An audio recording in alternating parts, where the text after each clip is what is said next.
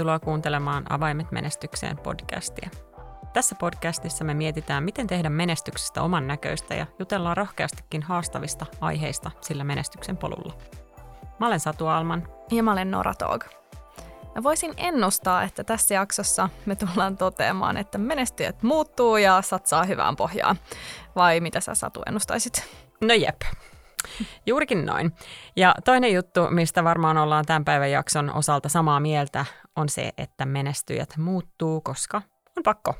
Hei, aloitetaan tosta. On nimittäin ihan turha odottaa, että omassa elämässä mikään muuttuisi, jos se ei itse muutu. Muu maailma muuttuu joka tapauksessa. Jos se itse halua muuttua, voi olla tosi yksinäistä junnata siinä paikallaan. Sellainen hyvin klassinen, mulla vähän ällötysväristyksiä aiheuttava selitys on, että minähän en ala muuttumaan kenenkään muun takia. Mm. Ja siis sepä se, että muutu nyt herran jeestas ihan itsestä takia. Kuten just sanoit Satu, niin maailma muuttuu, elämästä tulee parempaa, kun itsekin sopeudut muuttuviin tilanteisiin, muuttamalla esimerkiksi omaa asennetta tai käyttäytymistä, tai joskus ihmissuhteita. Eikä se välttämättä ole helppoa. Mutta me muututaan koko ajan, joka tapauksessa esimerkiksi iän myötä. Että otatko sä vastuun sun omasta vanhenemisesta vai annat sä vaan sen tapahtua sulle ja sit sä havahdut 70-vuotiaana, kun sä ootkin kipeä. Et miten ohjaat omaa muutostasi, omaa kehitystäsi ja omaa vanhenemistasi. Jos ajatellaan sitä vanhenemista, siitähän meidän tulee ottaa vastuu jo nyt tai nuorempanakin, että millainen mä haluan olla, kun mä oon 85 tai 100-vuotias, siihen voi vaikuttaa tässä ja nyt. Mä itse asiassa muistan, että sähän haluat olla semmoinen crossfit-mummo. Totta. Eli siis et voi olla muuttumatta, ihan siis biologian tai muiden ehdoilla. Tai sitten otat itse osaa tähän kehittymiseesi. On ihan täysin ymmärrettävää, että voi tulla semmoinen self-help ja kehitysähky, että ei vaan jaksa olla koko ajan kehittymässä ihmisenä. Tähän mä haluaisin muistuttaa, että kehittymistä tapahtuu, vaikka sitä tekisi vähän rauhallisemmassa tahdissa. Yksi juttu, mistä voi lähteä liikkeelle, on pohtia, että millainen mä haluan olla nyt. Millainen mä haluan olla 20 vuoden päästä. Jos toteaa, että ei ole muuttumisen arvoista, niin ei sitten. Et mm. voi sitten voi käydä niin, että elämästä ehkä katoaa ihminen tai pari tai työpaikka, jos itse päättää, että en halua muuttaa mihinkään, koska ei ole mitään parempaa, niin sehän on ihan täysin oma valinta, saa niinkin tehdä. Asioita ei tietenkään pidä tehdä eri tavalla, vaan sen eri tavalla tekemisen vuoksi. Mutta jos sä haluat esimerkiksi olla energisempi, saada enemmän palkkaa, viettää aikaa perheen ja ystävien kanssa, tulisi usein jonkin asian muuttua, jotta se toive voi toteutua. Mikä on viimeisin muutos, minkä sä oot tehnyt elämässäsi? Mä mietin nykyään paljon enemmän, etenkin töiden suhteen, että mihin ja miten mä sitä omaa aikaani käytän. Kannattaako mun lähteä tekemään jotain, mikä vie väärällä tavalla mun resursseja ja aikaa. Et mä oon semmoinen ihminen, joka innostuu helposti ja on tosi utelias, ja nämä on molemmat mun vahvuuksia. Mutta mä en enää lähde välttämättä ihan siltä istumalta tai siitä ajatuksesta, vaan suoraan tekoihin, vaan osaan jopa jarrutella sitä innostumistani ja toimintaan lähtemistä. Ja tämä auttaa mua toisaalta elämään ja nauttimaan hetkestä, eli elämään hetkessä, mutta myös johtamaan itseäni etenkin sellaisten stressaaviempiin aikojen yli. Mikä on sun viimeisin? No mä sanoisin ehkä, että mun viimeisin merkittävä muutos on ollut se, että – on hyväksynyt sen, että kaikkien ei tarvitse pitää musta. Kaikki ei pidä mun jutuista, mun vitseistä, mun tavasta olla, mun tavasta puhua, ja se on ihan okei. Et kun mä vapaudun siitä, että kaikkien ei tarvitse tykätä musta, mä uskallan olla oma itteni ja heittäyty enemmän. Olla semmoinen hölmö, vitsailla ja pitää hauskaa.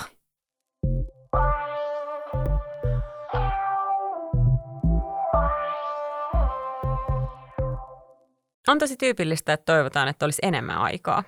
Aikaa tehdä jotain itselle tärkeää ja kivaa. Jos haluaa enemmän aikaa, voi pohtia, että mihin se oma aika sitten oikein katoaa, niin kuin mä oon tehnyt. Ensimmäinen askel ajan säästämiseen on hahmottaa realistisesti, mihin aika menee. Väittäisin, että monilla Netflixiin esimerkiksi uppoaa enemmän aikaa kuin he ehkä tajuaakaan. Tai toisena somen selaaminen. Niin, tunnistaako ne niin sanotut aikavarkaat, että mikä vie huomaamatta aikaa ja estää tekemästä jotain, mitä oikeasti haluaisi elämässään tehdä. Se, että onko sellainen kierre päällä, että iltaisin tuijottaa myöhään telkkaria tai selaa sitä somea, tämä heikentää yöunia, vie energiaa päivältä ja lopulta ei illalla jaksa mitään muuta tehdä, kuin joko katsoa telkkaria tai sitä somea. Et kierre on valmis, että sitten se on tällaista päivästä toiseen. Mitä asioita sä muistelet viiden vuoden päästä? Että oi vitsi, kun katsottiin sitä sarjaa joka ikinen ilta. Vai ehkä jotain ihan muita asioita elämässä. Kyllä telkkariakin saa katsoa ja sitä Netflixiä, mutta millaisen osan sun elämästä se vie? Ajan säästämisen toinen askel voisi olla se, että hahmottaa, mihin haluaisi käyttää sitä omaa aikaa ja miten paljon. Sekä millaisilla askeleilla voi mennä sitä kohti. Voi olla todella radikaali muutos luopua jostain heti kokonaan, joten voi kokeilla, tapahtuuko positiivista muutosta jo semmoisella pienemmällä luopumisella. Et esimerkiksi sen kahden tunnin someselailun sijaan niin vaan yksi tunti someselailua ja hieman aikaisemmin nukkumaan. Tietty, jos kokee, ettei halua luopua näistä myöhäisillan sometteluista tai sarjamaratoneista, niin sitten täytyy hyväksyä se väsymyskierre ja sen vaikutukset omaan elämään. Valinnoistahan tässä on kyse, ei siitä, että kukaan pakottaisi sua mihinkään. Eli itse on muututtava, jos haluaa jonkin asian elämässään muuttuvan. Mikä meidän omassa päässä voi sitten estää tätä muutosta, jos halua kuitenkin löytyy? Aiemminkin mainittuna uskomukset. Uskomukset voi olla muutoksen esteenä. Kuten kaikki muut haluaa musta koko ajan jotain, niin sen takia mä en ehdi tehdä sitä, mitä itse haluaisin. Olet itse valinnut tai päätynyt olemaan tavoitettavissa ja se, joka aina tulee tai on tukena, hoitaa ja auttaa. Ja tämä voi johtaa siihen tuntemukseen ja uskomukseen.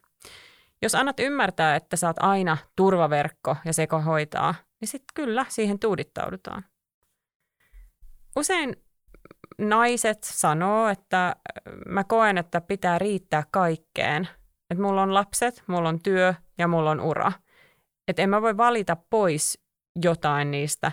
Että mun on pakko olla kaikille kaikkea. Eikä samaan aikaan ei uskalleta pyytää apua tai vaatia, että kumppani tekisi puolet kotitöistä. Tällaisia esimerkkejä tulee tosi usein. Riittämättömyyden tunne voi ajaa siihen, että antaa koko ajan itsestään liikaa – olisi tärkeää ymmärtää se, että riittää, vaikka ei aina venyisi.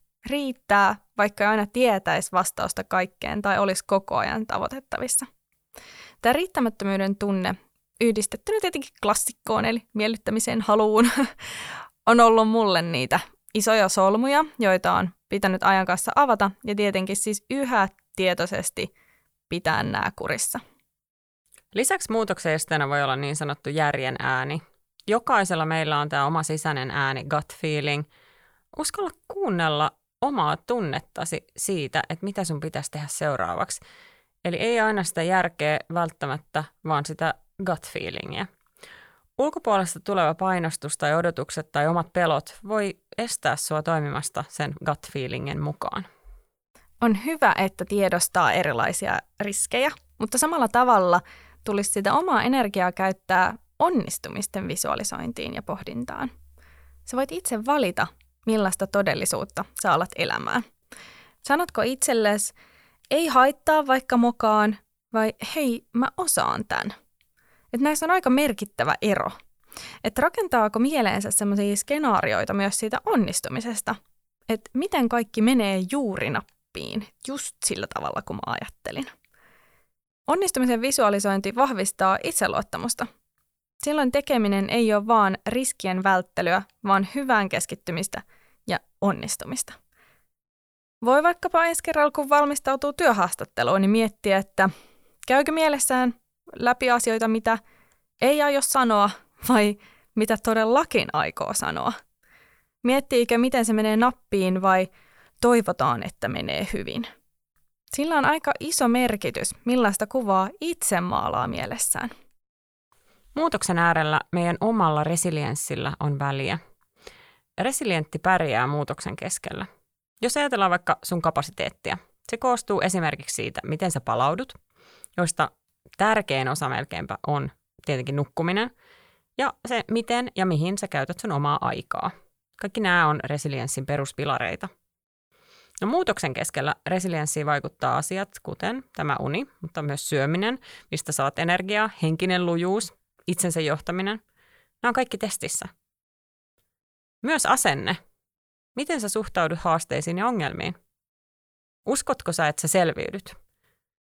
Usko itseensä ja omiin kykyihin selvitä on tärkeä osa sitä sellaista henkistä lujuutta ja sitä kautta resilienssiä.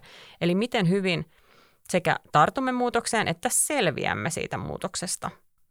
Ja taas toisaalta mitä huonompia me ollaan johtamaan itseämme, sitä helpommin stressi koituu negatiiviseksi tekijäksi, eikä siitä saadakaan energiaa, ja se taas johtaa uupumiseen, ylilyönteihin, jopa konflikteihin. Meillä on aivoissakin se tunnepuoli ja rationaalinen puoli, ja kun se tasapaino järkkyy, tunnepuoli voi ottaa vallan ja se harvoin johtaa hyvään. On vaikea menestyä, jos itse sabotoi omaa elämäänsä.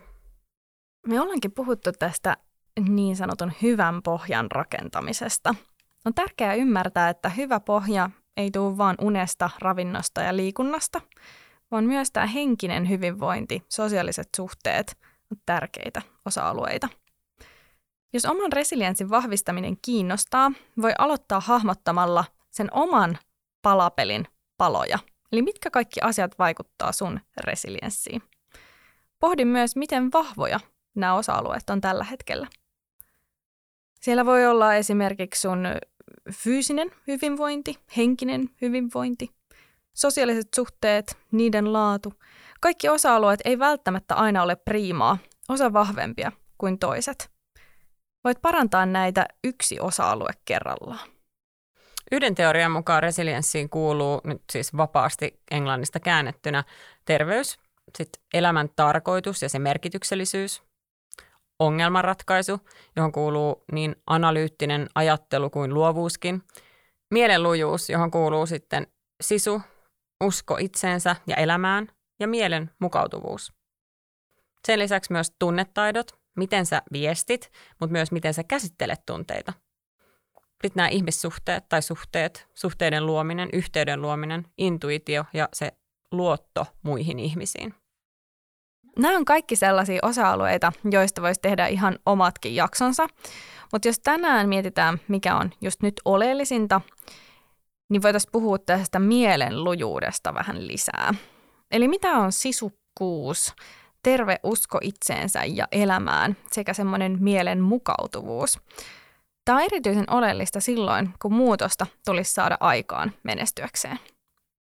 Mielenlujuus ja sisu mielenkiintoinen asia, että jatketaan eteenpäin epäonnistumisesta huolimatta. Mun mielestä sisu ei siis ole kuitenkaan sitä, että mennään aina läpi harmaan kiven ja tehdään täysillä, vaikka oltaisiin kuinka väsyneitä, vaan ennemminkin itsensä kuuntelemisen kautta saadaan sitä sisua ja lujuutta. Kirjassa Grit itse asiassa käsiteltiin sitä, että kun lahjakkaita ja sisukkaita tutkittiin, niin lahjakkaat menetti tämän etulyöntiasemansa sisukkaille, jos eivät nähneet samaa vaivaa kuin nämä sisukkaat. Eli sisukkaat pärjää ja saavuttaa tavoitteensa. Mielenkiintoista. Sisun lisäksi mielenlujuudessa oleellista on usko itseensä ja elämään. Optimistinen tapa katsoa asioita ja tapahtumia sekä tulevaa. Ja kun muutoksesta puhutaan, niin mukautuvuus muuttuviin tilanteisiin on luonnollisesti tärkeä osa resilienssiä. Tähän liittyy paineensietokyky. Paineensietokyky tulee siitä, että hyväksyy tilanteen ja sen luomat paineet ja silti rauhallisesti pystyy tekemään sen, mitä pitää tehdä siinä tilanteessa. Mitä useimmin sä oot uskaltanut mennä sellaiseen tilanteisiin, jossa sitä paineensietokykyä tarvitaan, jotka mahdollisesti koetaan stressaaviksi, sitä paremmin sä pitkällä aikavälillä rupeat sietämään myöskin painetta. No kyllä, eli tätä paineensietokykyä voi treenata. Aivothan yrittää olla siinä esteenä, koska ne haluaa tietenkin suojella sua. Mutta kun sä pääsetkin tällaisesta paineistetusta tilanteesta eteenpäin, niin opit ja huomaat, että hei, ei tämä ollutkaan niin paha. Mieti, mikä on se sun tendenssi reagoida? Mikä on se ensireaktio? Ja millä tavalla sitä pystyt hallitsemaan ensi kerralla? Se voi olla, että sun reaktio on paeta tai hyökätä, jos joku kysyy yllättävän kysymyksen. Tai ehkä sä oot sellainen, joka hiljenee ja menee ihan lukkoon. Kun sä tunnistat, että millainen sun reaktio saattaa olla, niin sä pystyt myös ennakoimaan ja suunnittelemaan, mitä sä seuraavalla kerralla aiot tehdä, kun olet yllättävässä tilanteessa. Jolloin sä pystyt nimenomaan johtamaan sitä sun tunnepuolta ja käsittelemään toivottavasti tilanteita vähän rationaalisemmin. Tuommoisessa yllättävän kysymyksen tilanteessa voi myös sanoa, että hei, mä en halua vastata tähän kysymykseen. Se, että miten tämän tuo esiin. Hyökkääkö? Vai ihan vaan rauhallisesti ja ystävällisesti asettaa ne omat rajat? Moni haluaa muutosta, mutta unohtaa kysyä itseltään, että onko sittenkään valmis muuttumaan taikka mukautumaan. Sä voit valmistautua muutokseen ja oppia johtamaan itseäsi paremmin myös muutoksen läpi. Mieti millainen pohja sulla on, miten resilientti sä oot tänään ja mitä osa-alueita sun pitäisi itsessäsi kehittää, jotta olet valmiimpi muutokseen. Kiitos kun kuuntelit. Ensi viikolla jutellaan muun muassa siitä, miksi välillä pitäisi olla tylsää. Jatketaan juttelua tuolla Instagramissa. Löydät meidät, kun haet Menestyspodcast. Moikka! Moi!